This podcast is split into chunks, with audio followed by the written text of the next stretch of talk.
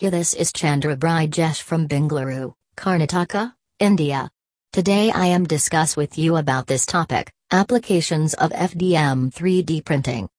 Let's start topic. Unlike other 3D printing technologies, fused deposition modeling, FDM, or fused filament fabrication, FFF, prints objects, items, or models by depositing melted filament continuously and selectively.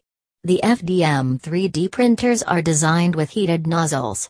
The heated nozzle melts the material and deposits the melted material to a build platform layer by layer by following a predefined path. While using FDM 3D printing technologies, engineers and printers often use thermoplastic filaments.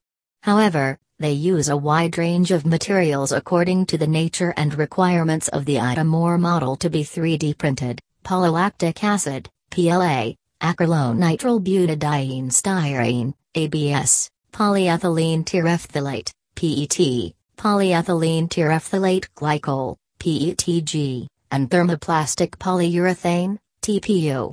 The flexible and durable nature of thermoplastic contributes towards increasing the popularity of FDM 3D printing technology. Understanding common applications of FDM 3D printing. Evaluating design ideas. Producing prototypes that withstand testing. Reducing weight and altering features.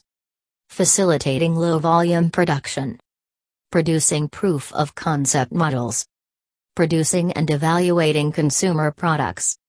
Creating specialized manufacturing tools. At present, FDM is one of the most widely used 3D printing technologies. Also, the manufacturers and engineers have the option to choose from a wide range of FDM materials. That is why, it becomes easier for them to produce a variety of three dimensional models, objects, parts, and items using FDM 3D printing technology. Thank you. Chandra Brijesh